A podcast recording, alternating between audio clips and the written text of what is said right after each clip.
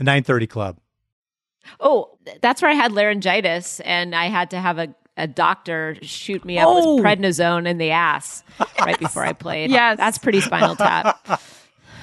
That's the only time I felt like, oh my God, there's a doctor with a needle, and he's asked me to pull down my pants. This feels very rock and roll.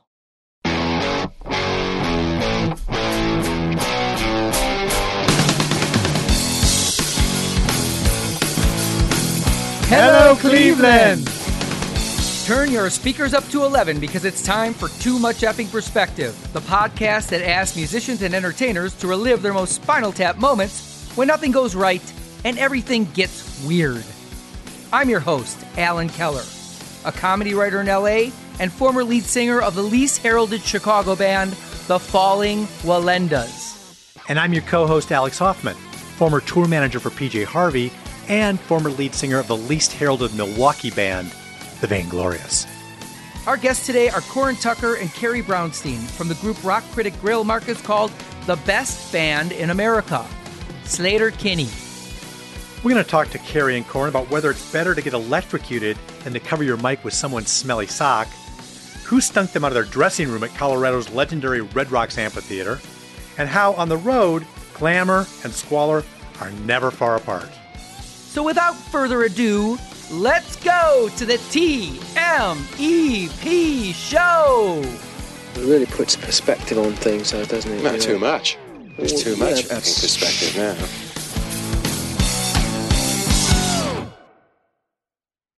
Alex, in our conversation with Sleater-Kinney, Carrie Brownstein said something that should be carved into a chunk of granite, or at least a piece of drywall, and placed in the Rock and Roll Hall of Fame. What quote would that be, Alan? She said, glamour and squalor sit side by side on tour. Mm-hmm. And it's so true. I mean, the amount of crap a band has to put up with for that forty-five minutes or so of glory on stage is daunting.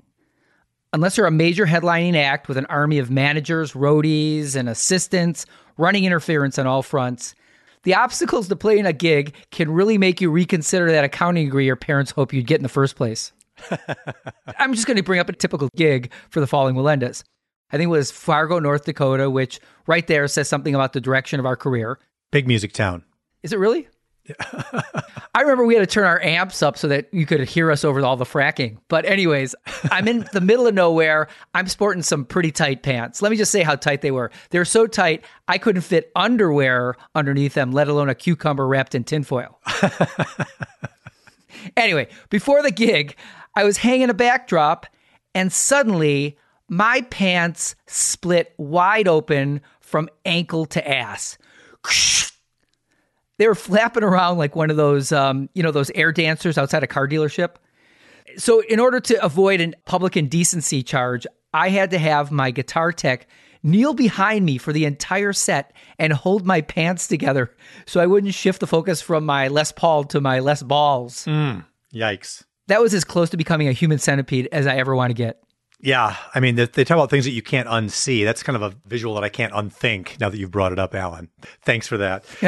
Wardrobe malfunctions are, are an example of the squalor on the road. I think that's right. I think another one is accommodations, hotels, motels. Right.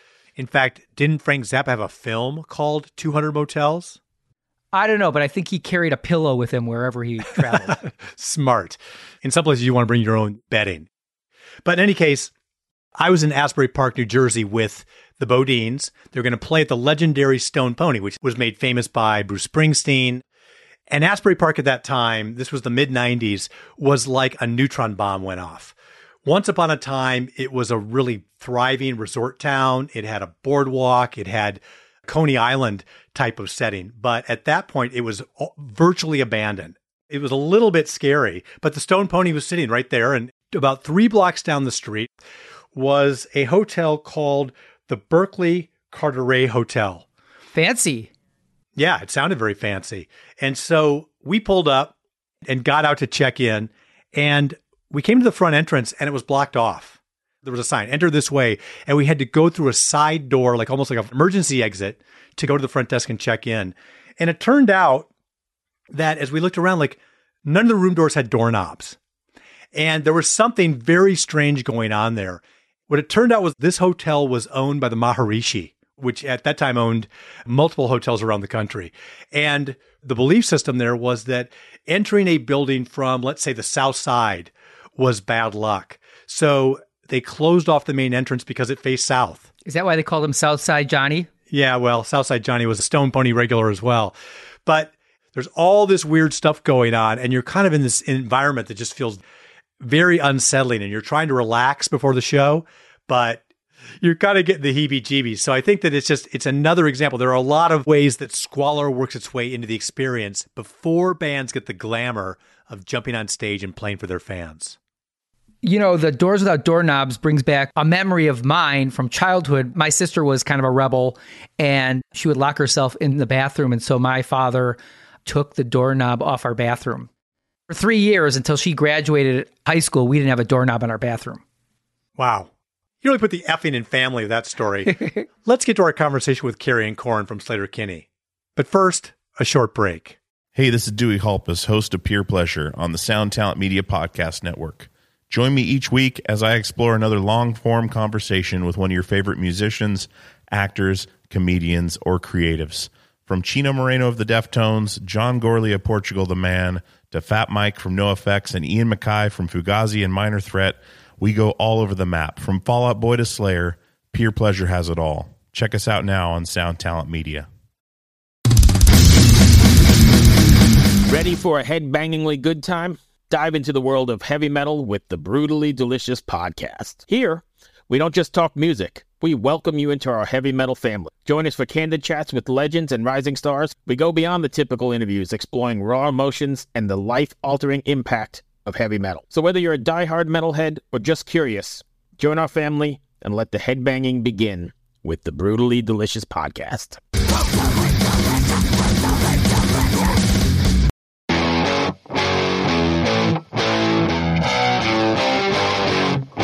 And now our discussion with the band that is more animated in real life than they were on Bob's Burgers, Sleater-Kinney. Carrie, I just wanted to tell you that I saw a film the other night called The Nowhere Inn that you wrote and directed and co-starred with Annie Clark, also known as Saint Vincent. And I thought, wow, here we're doing a podcast with you about a mockumentary. This is Spinal Tap, and you just made a mockumentary. Is that a good way to characterize it? It defies categorization in some ways, but I think mockumentary or meta-mockumentary or some kind of hybrid, psychotic, docu-style movie is is the best I can do. But it it definitely, it's a weird film. And um, of course, I think anyone making something about music that is also satirical and is kind of skewering life on the road is always paying homage to Spinal Tap. Rewatching it in advance of this interview, I was like, oh, so many references have just embedded themselves in, in our culture. The provenance was Spinal Tap, whether you know it or not. Well, you know, the opening scene of the movie is the inversion of the limo scene in Spinal Tap, where they close the partition on the chauffeur, Bruno Kirby. In this one, Annie Clark gets the partition closed on her. Yeah, it is the inversion of that, and it's the bad omen for her, as it was probably a bad omen for Bruno Kirby. But actually, he probably did fine. The rest of the band went, it actually went bad for that band too, so who knows? Well, Bruno Kirby died, so I guess it maybe was a really bad omen. That's true. Okay, on that cheerful note, um, let's get down to brass tacks. What are your favorite scenes in This Is Spinal Tap? My favorite scene is definitely the party scene. And I love that it starts out with Fran Drescher, and she's just looking gorgeous. But the band is all like, who is this? What? What's happening? You know, like, they're so clueless. They don't even know who this is. She's just like smoking and glamorous, like, oh, boys, come over, you know. And it's just, it's so clubby, and I, there's so much going on in the party scene that I absolutely love. Have you had Bobby Flechman's in your music career? Absolutely. Absolutely. She's actually cool, right? She's actually smart and funny. I mean, she re- reminds me a little of Megan Jasper at Sub Pop, right? Mm. You know, just like this woman that's fully in charge. She's also from the East Coast. She's got a bit of an accent. She's very outgoing. And it, she just, you know, she's great. I love her. She's probably my favorite character in the movie. There's so much going on in that scene. Isn't it the cold sore scene too? Yes. Yes. That, that part is just so, so random where you look up and you're like, wait, what? I guess originally they actually had the instance where they both contracted herpes, but they ended up taking that out and just making it a sight gag, which is so great. Yeah. I think that's actually better. Carrie, I want to ask you, what is your favorite scene in This Is Spinal Tap and why? I really like the scene at Elvis Presley's grave. It's so abject. And I don't know, it's just kind of this like quiet, weird scene. But I feel like it's very relatable. Like they're trying to make this profound moment out of something. And they know the cameras are there and they're going to harmonize. They're paying homage to one of their heroes, one of these like musical legends, and they're just failing. And I think I appreciate like the introspection in that moment, and just it's a pretty grounded scene actually compared to a lot of the movie, but it feels like a distillation of everything that's that's going wrong for them. Um, so yeah, I, I like that one. Well, that's a too much fucking perspective scene. Yeah, it's, it's like our title track. Have you been to Graceland? I have, yeah. I think we went on tour. You have to. You have to go. It's obligatory. What's it called? The Safari Room or the Cheetah Room? What is that? The room? Jungle Room. It's, oh, the Jungle Room. I yeah. knew it was a, some Marlon Perkins special in there. There's a pretty little thing waiting for the king down in the jungle room. See, you're doing the same thing. We're like, you're you're starting to sing, and then if we all tried to harmonize, we'd be in the exact same boat. Who would want to go raga? I want to go raga. I don't even know what the hell raga is. That's how non-intellectual curious I am. I've never actually looked up raga. It's the pronunciation of reggae, isn't it? I don't know. Could be. Nobody knows. Could be something else. I was once on tour with this little band out of the U K called Balloon. And as we were driving through Memphis, we stopped at Graceland, and being relatively new to the music business myself, I thought, well, Elvis was on R C A Records. These guys are on R C A Records. Surely they'll embrace us and just let us pull the van right up in front of Graceland to take a photo. And so we tried to convince them that that was the right thing to do, but um, I got shut down on that one. Anyway, you guys were just on tour with Wilco, and there's a couple of headlines that I found in looking at things. And I just want to throw these out there, and then I want to hear what some of the great experiences that you both want to share with us. Kansas City Magazine said, K C COVID fallout. Wilco and Sleater-Kinney show moved from Midland to Grinders after Garth Brooks fiasco. I don't, I don't even know what the Garth Brooks fiasco was, except I guess his tour was shut down because of COVID. There was the Jimi Hendrix experience, and now I guess the Garth Brooks fiasco. I mean, I don't know. Something about Midland sounds like something, you know, Grinders. I mean, that could be a strip club. I mean, who knows? But, you know, but um, the uh, Kansas City Pitch says Sleater-Kinney at Grinders K C on August twelfth, twenty twenty-one, amid a hellstorm.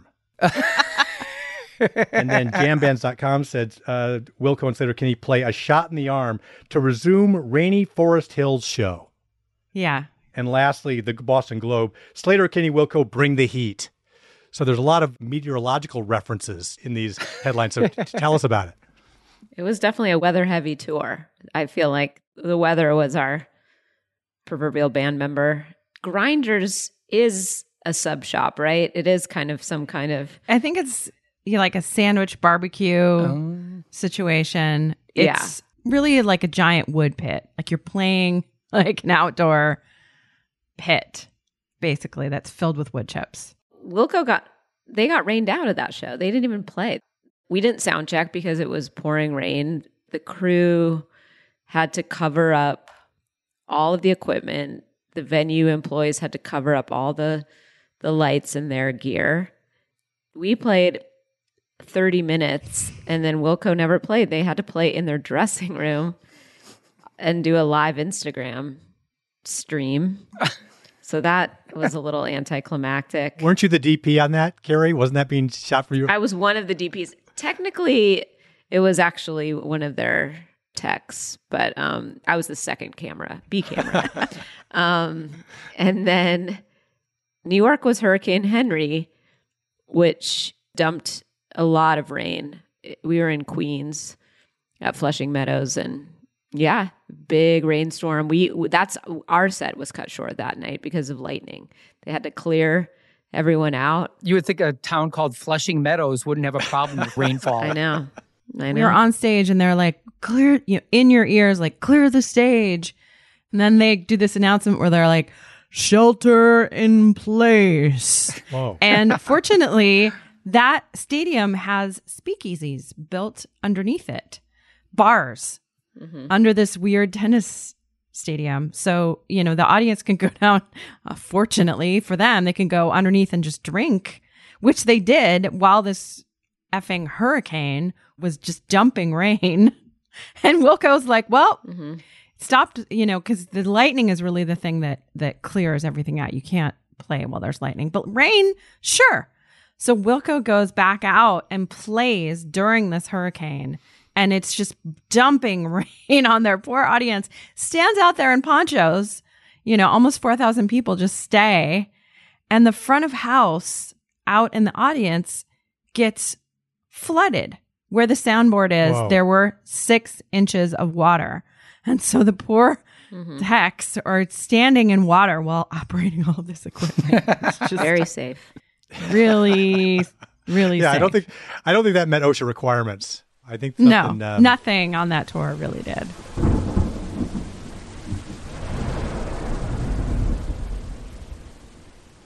You know, my band was known for being meteorologically challenged. And every time we played, even indoors, there would be like a tsunami or something. And, and, and I got electrocuted so many times, you could have run a model train set off my lips.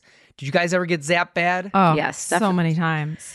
Yeah, I've been shocked so intensely that like I basically just see stars and wow. If, yeah.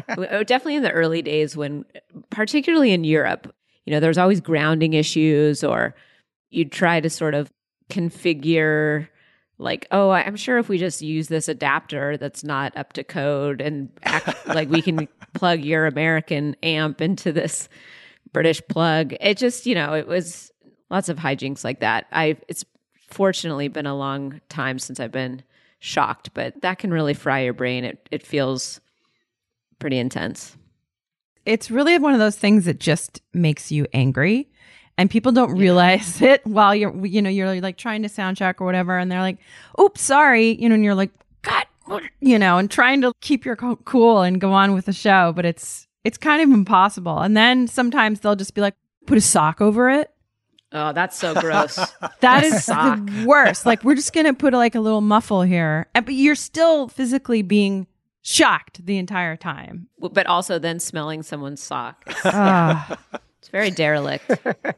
Come on, you two are punk rock. Isn't that, that's just like the day-to-day, right? Yeah, yeah, that's the day-to-day. That's the dream. That's it. That's living the dream. When you're using someone else's mic ever, it's, it's so gross. When you can smell the breath of someone else, like the the mouth smell, the saliva of someone else. I played after John Popper, oh. yeah, from Blues Traveler, and I had to go in his mic, and it smelled like, you know, it smelled like a grinder. Yeah. It smelled yeah. like a grinder. When you're Dang. when you're playing at C B G B, and you know you're smelling Joey Ramone's breath twenty years later or whatever.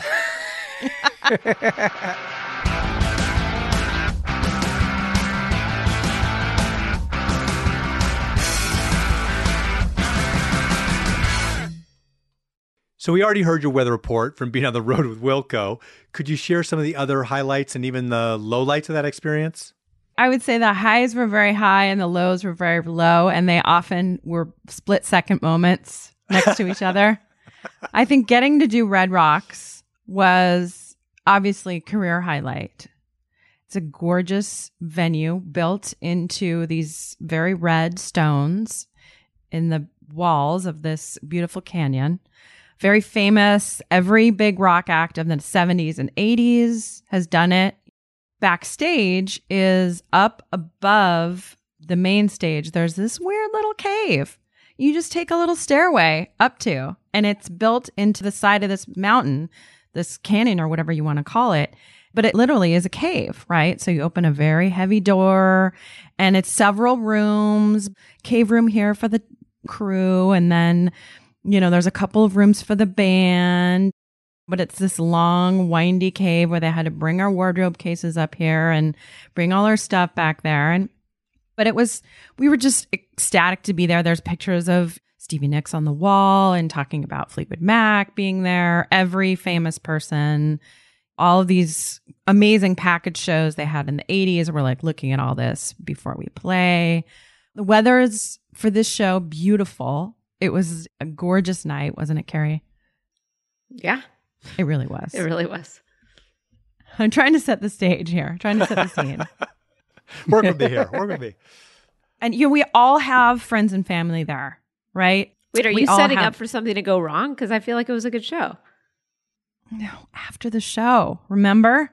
No. Oh, all right. Let me tell. Let's just okay. tell the story. Okay, so we're so we play this amazing show. I have friends out in the audience. Our drummer has his entire family there. I don't know where you're going with and this. And we play this incredibly beautiful show. We're like high on life.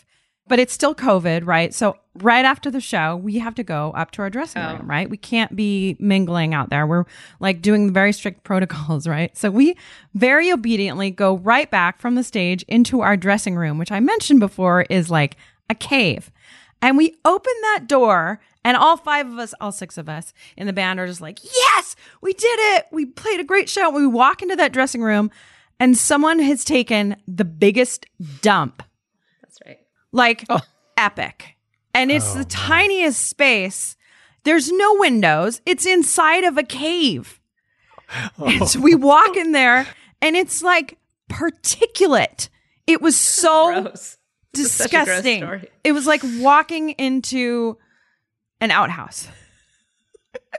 I loved also knowing that who, like, it had to have been someone we knew that was taking that opportunity while we played to have a private moment. Private moment. Wait, I, it was it in a toilet or was no, it? No, no, no, no. It was in the toilet, but I'm just saying oh. like the whole dressing room was like a tiny tin can inside of a cave. Yes. Yeah, the glamour so and the was... squalor. They sit side by side on tour. They really do. They really do. That's a great story. It's a perfect illustration of what you were describing, Corin. Well, it's interesting how often that comes up because we just interviewed drive-by truckers and they told an entire story about Jason Isbell having a bowel movement. And having and having so a guess, fan try um, to talk to him know. through the door.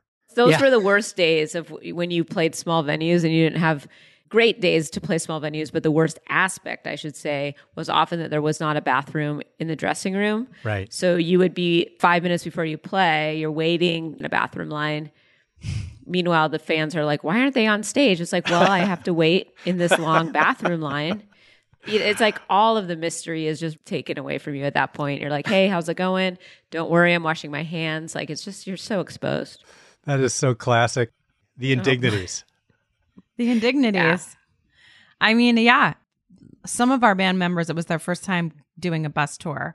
Ah. And we had the bus driver sit everyone down and be like, no number two on the bus, you know, and that that's like, it's pretty astounding that you realize like half of your time on tour is figuring out when that moment is going to happen for you.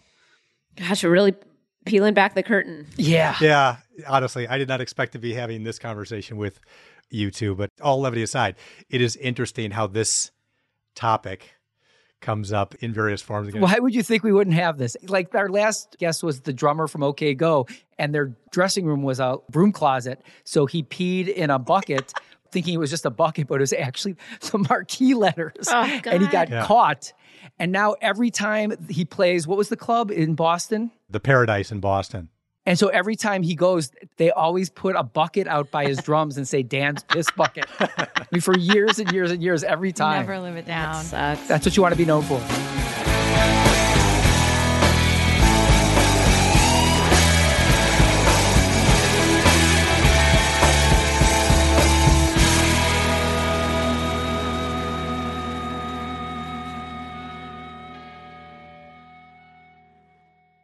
I also want to hear about your band, your tour manager, your crew, and trying to crank the machine back up. Any Spinal Tap moments in that experience?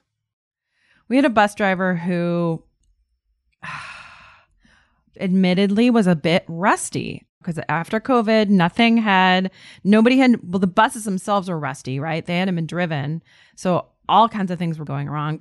And one night we were bouncing so hard in our bunks, right? You know, when you go on the road at night, you're trying to sleep, but they're going over construction, the rumble strip, just all this stuff in your bunk. And you're like, what is going on? And this one night, we're like actually texting each other, what the F? And Carrie was like, I just caught air in my bunk. And we find out the next day, the bus driver had forgotten to lift the hydraulics on the bus. So we were just like flapping Unreal. around like cargo, just like a bag of bones in the back of this bus. So unsafe. So unsafe. Not as bad as our bus driver on our last European tour, who might have been like one of COVID's patient zero. So like oh, it was, was like oh, February. It was literally like February twenty twenty. And we had this like really sick bus driver. We were like, man, that guy sounds terrible. I wonder if there's something going around. I was talking to this friend of mine, and the lead singer in his band got COVID in like March twenty twenty. And I said, do you know how he got it? And he said, yeah, we think he got it from Tom Hanks. Oh, wow. Like, seriously, wow. The guy had dinner with Tom Hanks like when Tom was sick. I would like to get it from Tom Hanks. It's a better COVID, yeah. That's what everyone's yeah. With P J Harvey, our bus broke down a block from the White House, and we just took Ooh. the stuff off. We never saw that bus again. People who haven't been on the road can kind of imagine a little bit how disruptive that is. But my experience is you begin to integrate with the bus, right? It kind of mm-hmm. becomes part of you, and it, you become part of it when you're out for a while. That's It's not not easy to move out. No, it's basically your, your home. We had people who had never experienced the drop-off before, right, on this tour. And our tour manager, unfortunately, had to leave us a little bit early. He got a better gig. What? And not possible. So we're driving. Yeah, I know. And we're driving into Chicago. We've told everyone else on the bus, we're getting dropped off here, Chicago, early morning. And it's just me and the bus driver sitting up front. And he's like, oh, can you wake everybody up? We're almost there. You know, I'm yelling like, get up, everybody, just using my mom voice. And we get near the hotel, right? But they're like, oh, well, you can't go actually to the hotel because the bus is too big. So we're in the alley behind the hotel. And you can imagine what these people who have been living on a bus, they've never done this before, and they have so much stuff. And the hotel is like, we can't get you to the front. You're going to have to come through the back. The concierge comes out. He's like, oh my word. You know, he's like a very uptight guy. And we are going through the kitchen with all, like six guitars, all of our stuff, backpacks. The drummer is wearing a sombrero, and he has a paper bag full of his clothes through the kitchen and into the front lobby of this very fancy hotel.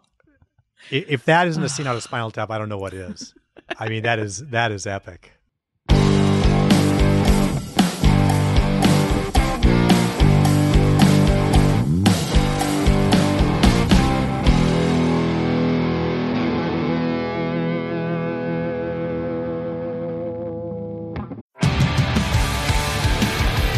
What's up, everybody? I am Finn McKenty, host of the Punk Rock N B A podcast, part of the Sound Talent Media Podcast Network. My podcast is all about doing what you love for a living, and every week I sit down and talk to people who have done exactly that. For example, musicians like Tommy from Between the Buried Me, Matt from Periphery, Lil Lotus and Shinigami, among many others, photographers, artists, designers, YouTubers like Glenn Fricker and Sarah Dietschy, and I unpack exactly how they got to where they are today with the goal of helping you do the same. So if that sounds cool, you can listen and subscribe at sound talent media dot com, and I'll see you there.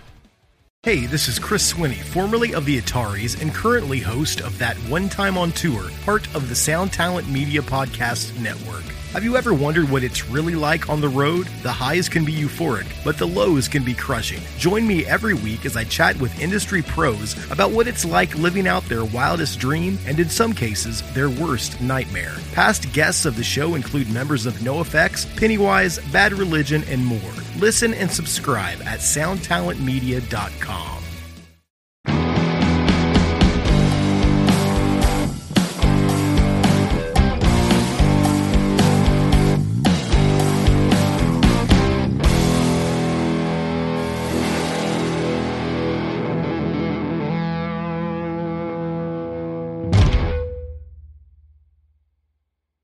I was in Chicago when your Portlandia partner Fred Armisen was playing drums in Trenchmouth, and a friend of mine, actor Eddie Jemison, told me he worked with Fred and D'Arcy from the Smashing Pumpkins at this coffee joint called the Java Jive.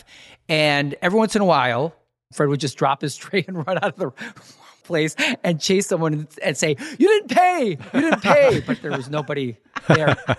Which brings me to my next point. Carrie, you made the transition from music to comedy, and I did the same thing. I was in a band in Chicago. I went through the Second City program and started writing sketch comedy. And I basically had two different personas depending on what I was talking about. And I've noticed the same thing with you. When I see interviews with you about Sleater-Kinney, you're very serious. But when I see interviews with you about Portlandia, you know, a lot less so. Uh, I guess it depends on the interview and the topic.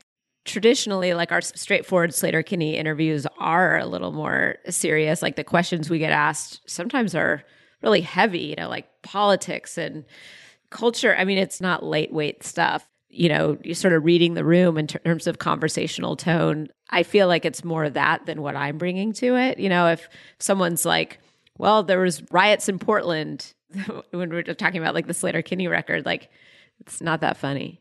so, uh, yeah. So I think it's, for me, just more contextual. But what I appreciate, I guess, about having both is they kind of do fulfill like the two different sides of me, which don't really feel schizophrenic, feel like a part of the whole. And I like being able to kind of code switch between the two. That long form video that you both did with the Path of Wellness, right? I mean, there's the reenactments and all that kind of stuff. I mean, there's some laugh out loud moments in there interspersed with the music. I think that worked in kind of a nice way. Yeah, that was really fun. We kept like the music part of that very earnest, but it was fun to kind of just mess with everything else because there is a silliness that both Corin and I have that obviously Sleater-Kinney is an earnest endeavor, but I think outside of the music, you know, we are a little more multifaceted than that. And so it's it's nice to have an outlet for other things.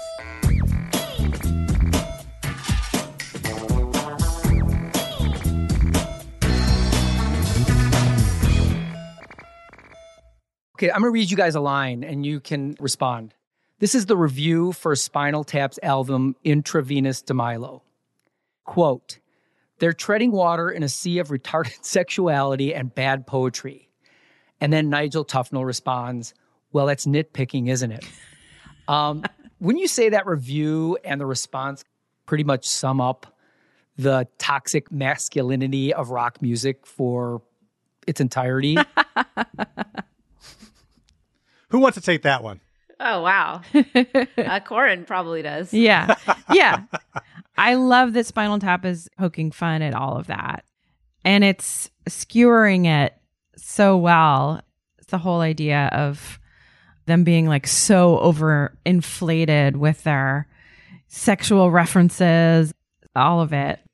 When when Nigel is confusing sexy and sexist. Yeah. Yeah. I feel like that is like the crux of it. Yeah. Oh, I thought this was just sexy. It's like, mm, yeah, it's not. Like it's just, and I think there is some general misunderstandings about that. Those layers have started to get peeled back, and I think one reason it holds up so well is because it's the total deconstruction of it in such a great way. And you can laugh along with stuff that you are like, it's true because it did exist. Still does to some extent, but certainly not as bad as it was. It's amazing to me with all the misogyny and not only that, like the pedophilia in music. Is there like a covenant between groupies and musicians that they don't come out? Why haven't more musicians been held accountable for their actions, because there certainly is a lot more that's been swept under the rug, don't you think? Oh, for sure. I definitely think that there has long been an air of tolerance for sexism in the music industry. And I think we're starting to get there, but it's still just like taking such a long time.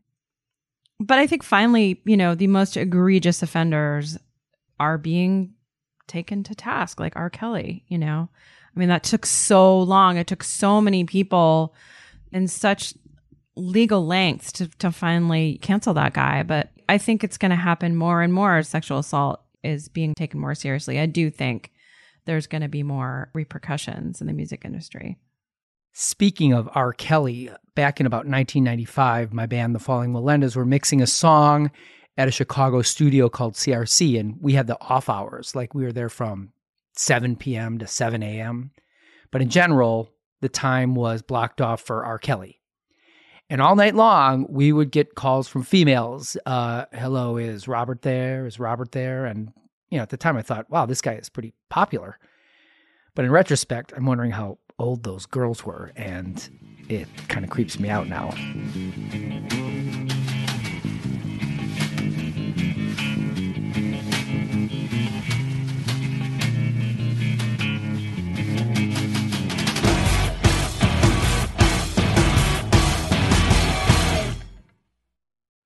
Let's talk about parenthood. So I have an eighteen-year-old daughter, Sunny, and her favorite bands are Sleater-Kinney, The Breeders, and Saint Vincent. Wow, good taste. Yeah, she's got good taste. And I think she'd like my music more if my lyrics, which I wrote long before I was a dad, weren't so aggressively male. Corin, you did a solo album, A Thousand Years, and you referred to it as a middle-aged mom album. Have you had any problem migrating from being the perhaps solipsistic rock star to being the mom writing lyrics for their kids' generation? Yeah. I've tried to consciously incorporate the perspective of being a, a mom into a lot of my songs. And I think it's, re- it's a, actually a huge part of who I am, and also who I am on stage. It's very maternal to a lot of people. And I think it was always there. So there's so much of that thread through all of my songwriting, really, I think, of feeling that strength and also that frustration of taking care of people all the time and finding space for my own needs and the selfishness and the selflessness. And, and all of that, I think, is actually a huge thread through my songwriting before I was even an actual mother. And I think some of my better songs are ones where I embrace it. Like, What's Mine Is Yours. Like that song, it's, it's a total rock and roll song, but it's it's a very caretaking song. It's kind of about listening to people and telling them how much you love them, and that this mess that we're in, whether it's our cultural mess or a family mess, like, we're going to get through this together. And people respond so strongly to that song, I think, live, because they want that connection. That's something that you can do as a singer and as a writer. That's interesting, because in my life, uh, as a writer, I was having trouble with that transition from the single guy perspective to the married guy to the family guy. Mm-hmm. And to be honest, maybe I was having trouble with that transition in my life in general, because I remember Well, we were moving from Chicago to Los Angeles, and I was driving. It was late at night. We're on Route sixty-six. My wife was asleep in the passenger seat, and my baby daughter was asleep in the back. And I remember looking at them and and really and thinking to myself, I didn't know any of these motherfuckers ten years ago, you know? It really like made that transformation complete.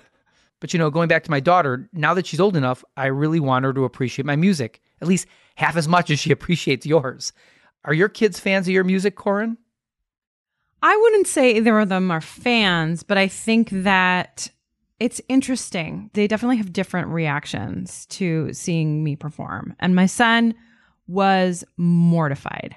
He was absolutely mortified. Like, when we got back together in twenty fifteen, and he was like fourteen at the time, he literally would turn around when we performed or did a sound check. Like, he was huh. just like, I cannot watch this, you know, especially if mommy was acting kind of sexy on stage. He was just like, you know, but you weren't being so sexist, right? We know that now. Yeah. We're clear on that. Right. Sexy, exactly. Not sexist. Yeah. But my daughter is really different. She is way more open to it and wants to hang out, wants to come to the shows, and will watch a little bit, you know, not, not a whole set. It's fair. It's fair. It's interesting. She's a little bit more open to it, I would say, but not fans. No, that's just not going to happen. No. This made me feel a little better. Um, in an interview with New York Times, Bruce Springsteen admitted that his children haven't exactly dived into his back catalog. Quote, we had our kids late. I was forty when our first son was born, and they showed a healthy disinterest in our work over these years. They had their own musical heroes. They had their own music they were interested in. They'd be pretty blank-faced if someone mentioned a song title of mine. That makes me feel better, too, just in general. But I feel like that is the natural progression of things. Like, you have to kind of reject what your parents are doing. But it hurts. It hurts. We're still humans. Well, I will say Marshall couldn't look at Corin, but would be like, Carrie, great show. I was like, yeah, yeah, he totally would. So I'm wondering, do parents ever treat you differently when they find out that you're a rock star? I think there are those moments, and it usually it's like about ten seconds before we're doing a fundraiser. Like, it's literally like, oh my God, I know your band. Oh, the, you know, the school fundraiser. That's amazing. And it, and and then, but no, no, the thing is, is they're like, wait a minute, you're in a band with Carrie Brownstein. Oh my God. And the amount of Portlandia swag that I had to commandeer for the fundraising, it was epic. That's hilarious. Carrie, of course, was always very gracious about it. Signed posters. What if I wasn't? That would be so weird. You know, I used to work for TED Talks, so I tried to bring TED swag for these fundraisers. No one gave a shit. Really? I feel like people love that stuff. They love it for free. They don't want to pay for TED stuff. Oh, so, right, right. Yeah. Gotcha. But we had a very typical L A fundraiser where the guest stars were Slash, and Slash's wife, who was very boozy, came up there drunk and was like, come on, I'll even give you a kiss. And then wow. all of a sudden, all the, all the bidding stopped immediately. And then the musical guest was the Pussycat Dolls. This is for a preschool fundraiser. I love it.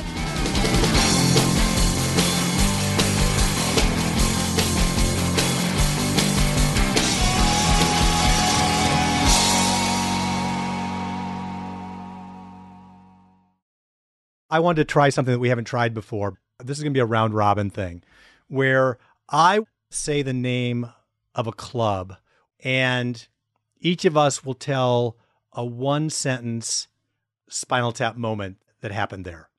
Okay. The nine thirty Club.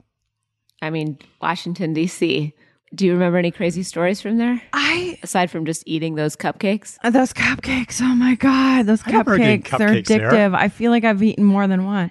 Oh, that's where I had laryngitis, and I had to have a, a doctor shoot me up oh. with prednisone in the ass right before I played. Yes. That's pretty Spinal Tap. That was. That's the only time was, I felt like, oh, my God, there's a doctor with a needle, and he's asked me to pull down my pants. This feels very rock and roll. It did help me sing. Oh, dear. Well, here's a story about the nine thirty Club. That was on a tour where, believe it or not, Lizzo opened up for us. Oh, my goodness. How cool. Yeah, Lizzo was there backstage. And I remember looking over, and she was getting very cozy with our manager at the time. And we were like, what is happening? But not like in a weird way. I think she's just so charming. Not, she's yeah. very charming. It was, it was more it was about funny. Our manager being like, I'm in love than yeah, uh, doing anything. For sure. Funny. Well, those are two good ones. At the old nine thirty, I remember being with a band that didn't get a lot of love. The, the bands that got a lot of love got to go eat at the Hard Rock around the corner. The bands that didn't get love had a frozen pizza in the dressing room. And I remember sitting in that dressing room, eating my slice of, of frozen pizza and seeing a rat crawl across the H V A C pipe or whatever it was in the dressing room. So that's that's mine. Okay, next one, C B G B. Well, Corin and I, in, in a, such an amateur move, you know, the, lots of shows at C B G B's are late. We were on at like eleven, and we thought, let's go to the top of the Empire State Building before we play. we got, I think we loaded our stuff in. We were like, let's do it. And we did it. I still have the ticket. We went to the Empire State Building. Went to the top, came back down, and played a rock show. Not bad. That's pretty cool. The ultimate tourist experience in New York City. That's awesome. Mine is awesome. That when Radiohead played there, Creep was huge on M T V. They put it at number five in the set because they didn't want it to be like the big show ender or whatever. After they played Creep, Tom said, okay, now the M T V crowd can leave. Oh.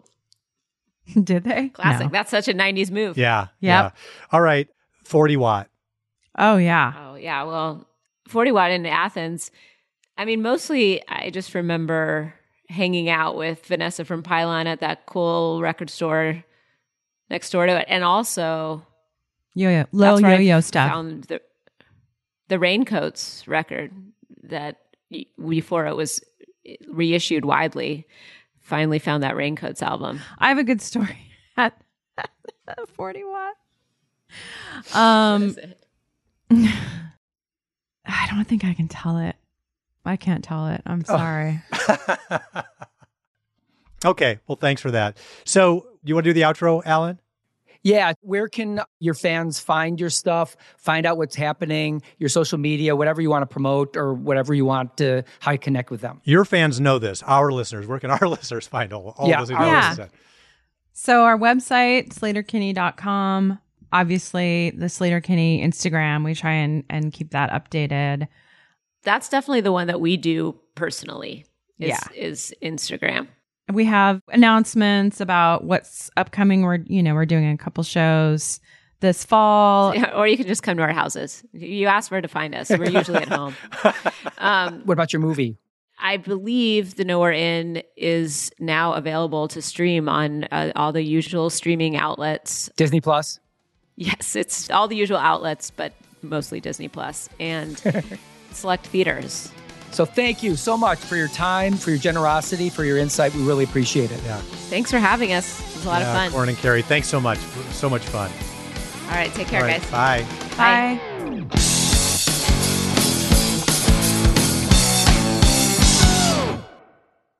Alex, I just love the story about Sleater-Kinney's gig at Red Rocks and how Carrie and Corin remembered it differently. Carrie recalled a beautiful night that went off without a hitch. And then Corin reminded her of the stink bomb waiting for them in their dressing room. It would be like Mick going, Keith, wasn't Altamont a great show? And Keith going, except for the Hells Angels part. Was that your British accent? British?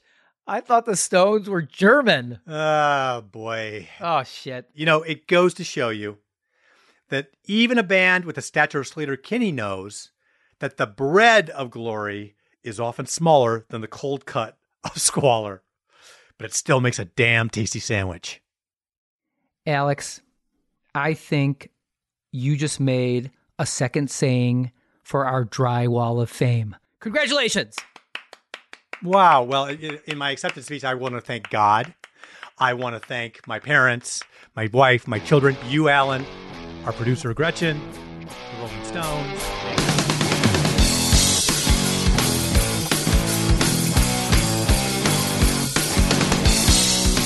You know, the truth is that when an on-call rock and roll doctor, also known as a rock doc, is giving you a shot in the ass before you go on stage to perform, that's all the evidence you need that you've reached the pinnacle of glamour and the depths of squalor. Thanks to Corin and Carrie for reminding us that these two opposing states of being are constant bedfellows when you're on the road and living the dream.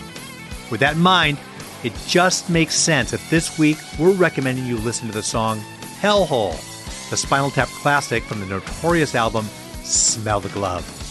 Maybe they could have called it Smells Like Hell, but who are we to question great art? Find it on your favorite music streaming service. This episode is edited by Gretchen Kilby, music by J K Harrison. Please follow, rate, and review Too Much Effing Perspective on Apple Podcasts. You can also find us on Spotify, Stitcher, iHeart, or wherever you listen to podcasts. We're on Instagram, Facebook, and Twitter at T M E P Show, and our website is T M E P show dot com. Although it would be as great as having armadillos in our trousers, this podcast is not affiliated with This Is Spinal Tap, and no person or entity connected with the film has sponsored or endorsed its content. This podcast is not affiliated, sponsored, or licensed by Authorized Spinal Tap L L C or Century of Progress Productions. This is Alan Keller. On behalf of my co-host Alex Hoffman and myself, thanks for listening. We're going to close the show with a song called Growing Old, written and performed by one of Sleater-Kinney's biggest fans, my own riot girl and daughter, Sunny Ray Keller. See you next time on Too Much Effing Perspective. I bring a lighter with me everywhere I go, but what the hell's the point? I- dry from the way you kissed me last night. I know I wanna die, I wanna make the ones who left me cry. Take a snapshot of life and validate it online. I wanna burn my clothes and run away from home, but I'm not willing to throw away my phone. Is it cliche? I always feel this way.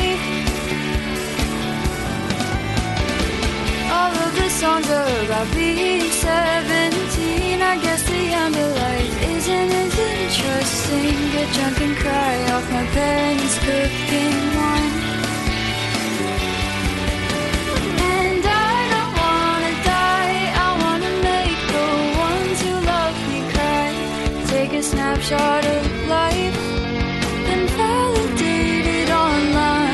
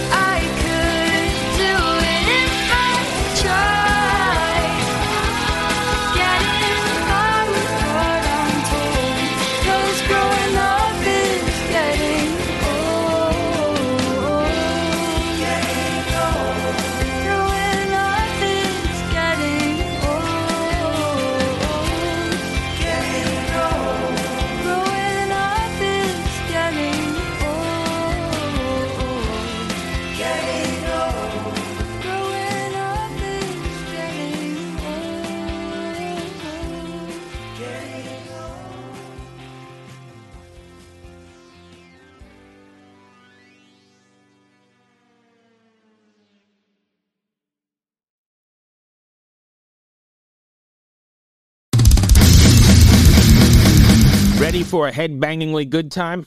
Dive into the world of heavy metal with the Brutally Delicious podcast. Here, we don't just talk music. We welcome you into our heavy metal family. Join us for candid chats with legends and rising stars. We go beyond the typical interviews, exploring raw emotions and the life-altering impact of heavy metal. So whether you're a diehard metalhead or just curious, join our family and let the headbanging begin with the Brutally Delicious podcast.